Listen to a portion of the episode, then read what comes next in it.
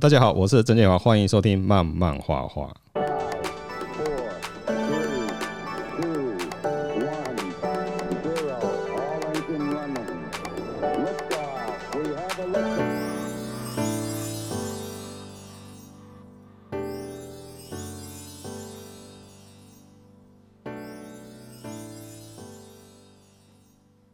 哦，前阵子啊，受邀去参观那个木下展。好，那刚好在展场，我们遇到日下早啊，大家好，好，还有志怡，Hello。说到木下，哎、欸，其实老实讲，我们不是专家，可过去看看嘛，真的有一些启发，就是说木下的这个展览，甚至他的一些画作，还有他的一个出道的历程啊，其实对我们一个漫画家来讲的话，或多或少还是会有一些些的想法。看了这个展之后呢，有没有些什么样的心得可以分享给读者的？我就觉得画的很美，结束 结束。其实我们在看的时候，它里面有很多手稿啦，尤其是它笔触上面，还有它的一些表现。我看到还有一些漫画。他前面有几张是他是写漫画的作品嘛，有些素描的画法的笔触，我觉得跟现实的一些我们的写实画家的那种漫画笔触还蛮像的。那至于这边呢，有没有什么样的想法？因为我觉得你平常你的画风啊，或画面版面的设计啊，都还蛮华丽的啊。那这次看了之后，有没有说激发出你一些创作上的一些 方向之类的？因为我原本就蛮喜欢木下的哦，真的，嗯，嗯，就有以前 不过也是好久以前，好久以前也有观展一点点观展经验，然后也有收藏他的画册，但是我并我也不是专家。我没有办法用很学术的去分析木下的作品，但我就是单纯很喜欢，所以我在创作的时候，当然一定也会就是向木下学习。我觉得，尤其是它的收放，我觉得它收放很厉害。嗯嗯，因为它的涂刷很华丽，可是它有时候会让为了让线条跟色彩不要互抢，然后它的取舍就会故意把人的某些部分放掉，然后就不特别去呃堆叠或是一直去刻它的细节。嗯嗯，比如说人的可能他刻意把肤色就单一色，那只有脸去刻一下，但是他的脖子以下可能全部都是一个色块。对对对。嗯，但是可是他在衣服的地方可能又开始刻，然后有时候是用。线刻，那有时候是用呃色彩去拟真的刻，但是它都算的很好，所以它的画面焦点的平衡，然后还有这个取舍都呃非常和谐。嗯，我觉得这部分很厉害。对对对。那阿找这边呢？那时候我很喜欢，就是他线稿部分的展现吧，就是他那个轮廓感啊，还有他的笔触啊等等之类的。以现在画漫画来讲的话，会比较喜欢的一种风格嘛，就是他的那个油画的上色啊，其实也是还蛮喜欢这样的风格。所以就是在学习的过程的时候，也会去看怎样可以画出这样子的效果。嗯。其实我在看的时候，我是比较偏重它的一个版面配置啊，因为它毕竟它很多都是商业作品嘛。那商业作品的话，它可能是针对所谓的一些宣传海报。啊，哦，来去做设计。那有一些在海报上面的编排上面，除了图像之外，它怎么去配置这个版面的重点，引导的一个视线之类的哈。那我有时候看，我会反过来去想说，哎，如果说以它这样子的一个版面编排的话，那运用到我们漫漫画的分镜风格，又会是什么样？用它这样的版面，我怎么去做这个分镜的配置？对我漫画分镜的一个编排，我可能会有另外一种想法出现啊。如果是回过到漫画上面来讲的话，对于两位你们有些什么样的想法嘞？这样就想起来，就我。以前我小学的时候很喜欢那个幸运女神。横岛康介老师的作品。哦，对，嗯，他从第十几集开始就有一段时间，就是那木下的元素，嗯。嗯，有有有特别使用在他的彩稿跟他漫画里面。哦，刚刚讲的时候才突然想到，对对。对。其实我发现很多漫画家很喜欢用他这样子的一个排版方式，尤其是我们在做扉页的时候啊，这还蛮好用的。我记得一开场的时候，他不是有他的那个生活照嘛？嗯，对对，哎，我们有看到他的工作室啊。我们那时候不是在讲哇，那工作室好豪华，有没有那种就是那欧式宫廷式的那种？对对，因为那时候大家想说哇，工作室能这么好，真赞，对不对？对对对，对啊！可是你要事事后再去想到，你的工作室是这样子的摆设的话，图画得下去吗？就是那种很华丽，然后一些什么衣饰摆饰就在你旁边啊，或者因为他画图常常会应用实物去参考嘛，甚至女性模特啊，或者一些当场在做速写嘛，嗯，对不对？那甚至他有很多道具就摆在他工作室啊，我们可 我们可以从他的那个工作室的那个照片可以看得到嘛。以我来讲，我是不太可能，因为我觉得说太多那种可以让我分心的元素在工作室里面，我根本没有办法去专心作画。哎，可是如果是一般艺术创作。作者他可能觉得说，哎，这样子他比较容易激发他的一些创作者的想法。你们两个的工作室如果是这样子的摆设，如此浮夸，我不行，我觉得那个你也不行，实用性很重要，因为 它会沾一堆的毛屑或有的没的，然后那毛屑又沾到我的画上面。哦，对啊，因为它那么多的布幔，对啊，那些，而且还有有猫又有狗啊，对对，灾难，还有孔雀是不是？我记得好像有看到孔雀的样子。没有没有没有没有孔雀，孔雀是我朋友，不是我。对对对，对啊，所以我以前就只是很刻苦的想到，我以前就是在客厅的角落画油画啊，是啊，然后就加画加画油画，然后全家都不在的时候，因为油画很臭，嗯，而且有时候怕会弄脏东西。而且一张画也不一定立刻就会完成嘛，还要晒干，还要等很久，还要晒在那边。对，那万一不小心被谁弄倒了，或是……所以我就想说，他到底怎么维持那个整洁？还是说那个时代人其实不是那么在乎整洁？你没有想过，就是他在拍照前有整理吗？哎，他要他要，哎呦，我懂了，有有有可能哦，嘿。可是我看他整个，他也贴了好几张那种室内的那个装潢，很华丽这样子，宫廷式的造型这样。那如果说阿早呢？像你工作室，如果是像他那样子的。嗯，我应该最羡慕的是他可以找人体模特，然后完全穿到他要的打扮拍照摄影，然后之后再用那个摄影照片来画图。我觉得这个是直到现在都觉得梦寐以求，因为我觉得就是你要常常，比方说你只是想要一个动作，你可能还要自己去连身镜，然后把这个动作比出来，然后拍自己，然后再看这个作者要怎么画。真的。但以那个时候，他可以用这种方式去画，然后我觉得可以每一次的创作都可以感觉进步很多啊，还有他可以更研究更深的这样。嗯，那我觉得我们现在虽然科技很发达，可是并不是用那种最直接的方式去做参考。反而是参考模型啊，或者参考一些网络的素材啊，我比较不一定像他当时虽然是用最古早的方法，可是我觉得确实感觉是对学习最好。搞不好我在创作的时候，我不可能说为了一个动作就找一个人过来来摆个动作，哦，那或者是穿好我要画的造型衣服，对不对？你还要 cosplay 我的角色，我在那边画，哎，那那也不错，对不对？如果说有这种，我我妹妹以前在的时候，我可以稍微参考一下。哦，对哦，你有她可以，对，可是她后来不住家里，我就我就很痛苦。哦，对，哦，真的哦，所以说你以前也真的是有这样。子去做过吗？有有有，但是衣服没有办法啦，我就请他穿的少一点，让我可以看清楚那个骨架和肌肉的。哦、对，但是我要他会做一些我想要的动作。那、嗯、比如说我想要武士拿剑的动作，我、哦、就请他拿木棍，好方便哦，很方便。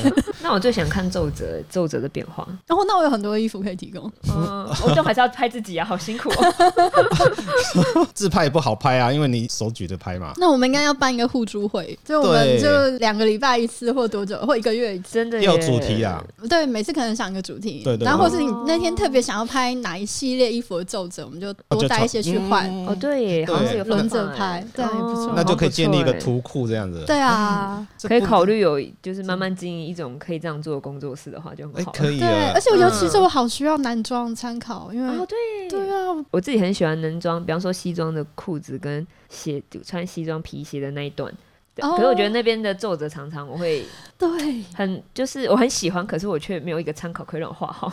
我也觉得，因为它那个裤管的长度，对对对对对，因为它站起来的时候，就是看起来皱褶没有很多，可是又对大家应该都懂，刚刚好这样子，就很需要看有人穿然后可以画。对，哎，在那个年代，木下算是一个经营商业手法算成功的人吧？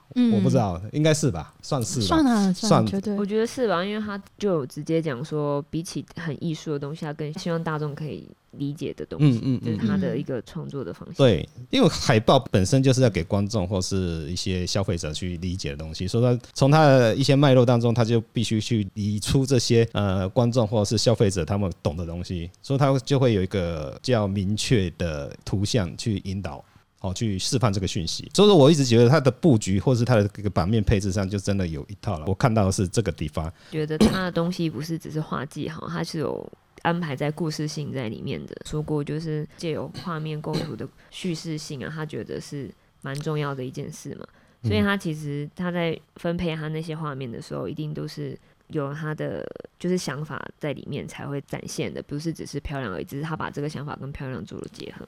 因为阿早这样讲，我就想到，我看到有几张海报，它像它海报里面不是只有人物，在版面配置下，下面可能是一座城市，甚至说是有个故事在产生嘛。诶，我记得好像有一张是这个，很明显，好像是宗教的，哎，那它下面就是一个宗教，好像在战争还是什么的一个画面。好，那上面就是一个骑士，那背后有个我们说的替身，有没有？我不知道你们还有没有印象？有，哎，他好像是这个系列，好像他是用这样的东西去做架构。所以仔细看他下半部最下面那边，好像就是有一个呃诉说了一个什么样的主题，就跟我们画漫画一样嘛。你一张图像，你要怎么去表达出你需要讯息？那如果说你能把故事东西能加到图面里面去的话，我觉得说这种技巧也是我们画漫画时候要去注意到的地方嘛。所以说像这样构图的话，对于两位有些什么样的一些启发之类的吗？其实我觉得问到有没有启发，我会觉得压力很大，因为我是很喜欢就是木下的作品没有错，可是因为我觉得自己好像没有什么资格说有吸收到，当然会一直很喜欢看嘛，然后也会去研究他是怎么画的，但我没有觉得自己有资格说自己的作品有没有哪里可以算是参考到他的程度，所以就会比较不好意思发言。但是以学习的过程来讲，是非常喜欢欣赏他的作品。至少他出来有这样子的东西的时候，我是觉得说就有个方向，我们可以去思考的，提供一个方向，让我们去思考说未来我们的创作也可以有这样子的东西去存在。那至于这边的话，因为你的画作来讲的话，有很多元素，感觉有一点贴近，嗯、对不对？我看你有一些扉页啊，或是一些你在设计的图案啊，我觉得有一点点贴近木下的感觉。我不知道是当初你在思考这样子的布局的时候，是不是有这样子的一个想法？哦，因为我很喜欢，就是呃，置中设计，有点像宗教画那种格式。啊、对，然后我觉得木下也有一些像这样子的构图，然后还有一些它的呃植物啊那些的装饰要素，也都是我很喜欢的，星星啊等等的。哦、对对，嗯，嗯，对，所以这些一定也会像就是木下有一些学习。哎，所以我现在想想，像木下的整个配置，有点像是早期那种少女漫画的感觉。会不会一些少女漫画家就会有一点参考木下的？我相信一定会有，而且尤其以前很流行宫廷的题材，对，还有神话题材，嗯嗯嗯，对我相我相信大家应该有得到不少的那个灵感。对啊，对对，因为想说有看到几张图，我就觉得哇，这好像少女漫画的味道，哎，那种编排，我就会回想到以前我们看到的少女漫画那种画面。木下的东西也蛮 少女心的感觉，是不是？对啊，他们都画少女，他说女孩子多哈，对，男孩子的话就是战争，是不是？我不知道哎，因为我看到的，因为这。次展览出来，大部分都是以女性，因为他可能之前就是搬了一个女歌星、女演员，对，画了这一系列东西，所以我们感觉是不是都是画女孩子之类的？就是他因为这样画女孩子，她的体态或是她的一个展现方式，就是变成她一个独特的一种表现手法。对，我们那天有有聊到一个很有趣的，就是我们是我们觉得木匠的。图居然是用手绘，这一点真的是非常厉害。啊、嗯，因为我们就讨论到，如果木下知道现代有那个线对称工具啊，还有线条边界设定啊，啊，AI 大图输出，不知道是什么感想。他可能会更有钱。哎、欸，那天木下长好像就没有长出这个部分，他后来就回到他原本的故乡，去一个教堂上面去画一个那种壁画。我不知道你们知道吗？有一点点，有吗？有看到吗？那有一点点，他他又展出那个。壁画的草稿啊，有啊，我们说草稿哇，草稿好大一张，那张我忽略掉啊，没关系，我还会再去看一次。哦，你还要再去看？对我，我票有买，对我我还有三张票，我还是过去看。对哦，有那个草稿在，因为我就就是展场我一手，哎，怎么少了那个？他那一整个画面就是个一个故事。哎，我看上面以前的介绍木下的那种生平的话，他的每一每一幅画就是在讲他们的故乡的一个什么什么故事。他说：“我觉得那应该是故事性很重的，那会蛮贴切我们在画漫画的一个需求。对啊，就很可惜，因为这次竟然没有涨到木下他这样子的东西，它会影响到后世的一些设计也好，或是画作的一些呃思考逻辑。那如果说我们转换成漫画家呢？”漫画家有像木下这样的影响力的时候，那我你在你想象中，漫画家应该会做到什么样地步，才可以影响到后面的那种创作思维之类的？其实我一直觉得啊，就是要成为时代宠儿，要天时地利人和，嗯，真的。呃，然后我觉得很多创作者他并不是没有能力做出某种风格东西，或是时代喜欢的东西，而是他只致力于做自己。选择的他自己个人所认可的的某样事物，所以说他不一定能够成为时代宠儿。所以有时候就是那个中间的落差，就会变成所谓的呃生不逢时。搞不好他就是做完之后，然后他死了，就像那可能梵谷啊，对，然后对生前默默无名，死了才大家抢着要他的画作这样子。对，所以简而言之，我觉得跟命有关。对啊，那阿阿早人这边有什么想法呢？因为我觉得木下他会影响到大家那么多，是因为他是当时那样画法的独特性的潮流吧。我觉得他才可以有这样子这么大的影响力，可以影响到后面。觉得你如果是用这种方式作为比喻的话，可能在画漫画部分的话，也许有人创做出了跟以往漫画形式不同的，但是他又表现得非常的新颖，然后又很符合大众想看的东西的话，就有可能可以因此影响到后辈。因为你要论剧情，或是你要论画技什么的话，那个其实就是不断的把它画得好就好，那大家都会觉得很好看，会去学习。永久影响到这么多年的话，感觉上这样子的原因才比较是有可能吧。所以说，做个影响力的大师真的不简单，就是刚才自己讲的，要有料又有命，对，对，天时地利 要人和，对啊，哎。好吧，我们还是专心画我们的漫画，嗯，还是回归专心创作。凡人，凡人，对，像木下的这个作品，他一开始有受到日本浮世绘的一个影响，影响之后，他回过头来影响了后世的日本的一些创作。当下我们可能受到某些人的影响，或许在某些转换的过程当中，我们的东西是不是有可能日后会借由这样的转换，再影响到后面的人？我是这样子去做思考啦，没有什么好坏啊。嗯，我觉得创作者一定都会互相影响。那、嗯、我觉得会互相影响，一定是很正常的。一定会有啦，对对。毕竟服装啊、文字都互相影。对对对，等于说我们怎么把受到影响的部分，借由本身的文化再去做一个转译的动作，我觉得这就是艺术创作一个很有趣的地方嘛。嗯。台湾漫画太多造型，或是它的风格，或是它的一些笔法太像日本漫画了，大家常常会有这种诟病嘛。可是换个角度去思考，我们搞不好我们吸收这个之后，当然文化的转变不可能一夕之间就构成嘛，必须不断不断去演进啊。或许过个十年之后，你就发现台湾慢慢会走出比较台湾味的东西，也不一定。我不晓得，因为这种东西很难去去界定说哪个好哪个坏。可是我觉得创作跟文化的一个转变的过程，一定是先吸收别人的好处，再转换成我们的优点嘛。至少我们要懂得去研究啦，没有去研究，你没有办法去做转换嘛。最重要是这个部分嘛。而且也突然让我想起很久以前，就是在安古兰的时候。对，有人问我说，就是我看你们的漫画啊，比如说像少女漫画或者漫画，我觉得你们画的都很像啊。嗯，那你们怎么做出你们的区别？嗯嗯嗯。然后我就说，呃，那就像看你，你可能看我们觉得每个年轻女生长得都很像，可是你如果跟我们聊过，你认识我们的话，你会发现我们每个人有不同的个性，有不同的故事。哦，觉得有时候就是对，看你用什么样的角度去切入吧。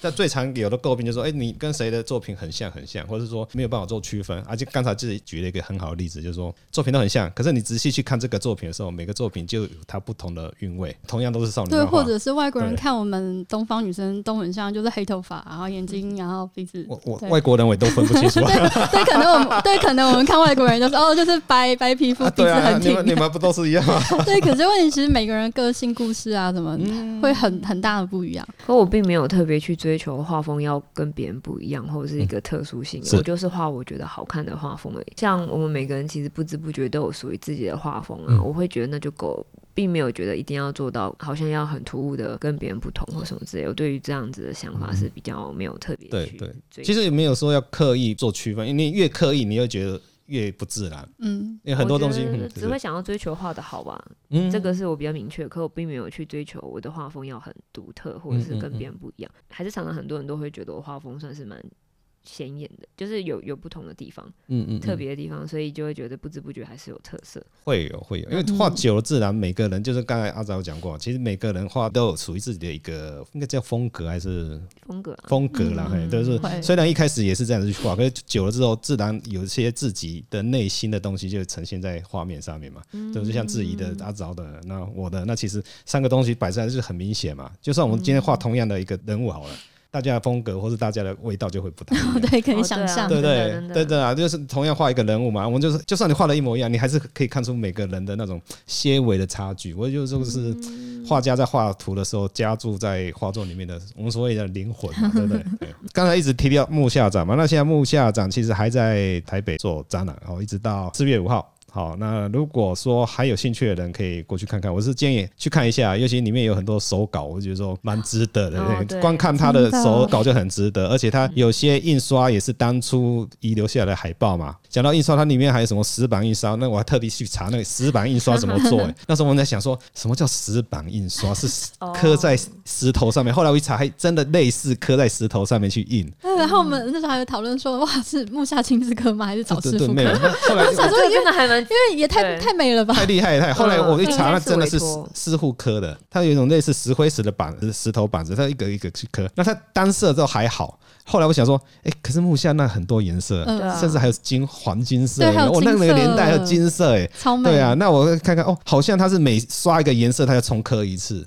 所以说，比如说这个颜色印十张，下一个颜色就是十张，就是你第一次印了完了之后，除非你重刻重印，要不然你就是比如说红色，这红色你印了十张，你后面就只能印十张。早期的印刷技术，你看看多么辛苦 可。是我还很好奇，是他们的时代没有那么大的纸嘛？为什么他的大海报都是两张纸都接在一起？用接的。对我目前我这个嘿这个就不知道，没有找到资料，应该不希望有人为我们解答。对啊，对，嘿有嘿对，如果因为我们也是查资料，那大概我们不也不是专家，嘿，如果这有专家的话，也欢迎说在我们的留言下面，哎，给我们一些指导之类的。指点迷津，对对对对，因为看到他那些海报，我觉得哇天啊，很厉害了，都没有那个而且都没有看到音不准的地方。对对对对很准，每个色跟线条都那个位置都对的很准。我想说，哇天啊，那时候的印刷技术真的太厉害了。我们现在印刷还可能会有跑出去的，还有 颜色会跑掉的。嗯好，这是题外话。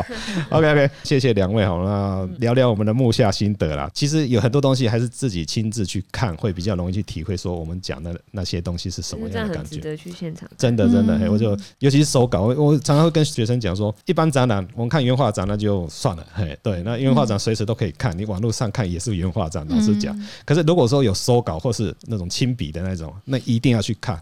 啊，尤其油油画，你去你搞不好可以闻到当时的那个油画味，感觉是完全跟那种画册啊，或者是看电脑是完全不太一样的。嘿，真的，而且不同光线的折射，对那个它的颜料颜色就不一样。而且你看它那个铅笔铅笔稿，你其实真的看到线条是立体的，嗯而不是印那种印不出来的那种感觉。对啊，主要我觉得现场的图很大，你可以看得很清楚。对它跟就是你收在画册里面，你会觉得图很漂亮，可是你现场看你就觉得，哎、其实现场看就很清楚知道它哪边藏了什么颜色。对对我觉得这个算是不错。还有它的笔触，你一旦放大来看，以后就觉得不是我们想象中那样。它其实它的每一个笔触阴影其实是有一个画法的。嗯嗯，可是那也是因为现场图很大，你才可以看到的细对节。对对，这个东西变成你在网络上看图，或者是你收在书里面的感受差异性还是蛮大的。对啊，对啊，所以说还是强烈建议大家有时间就过去看。好了，今天节目真的到这边了，好了，谢谢两位老师来这边跟我们分享。好，我是曾建华，画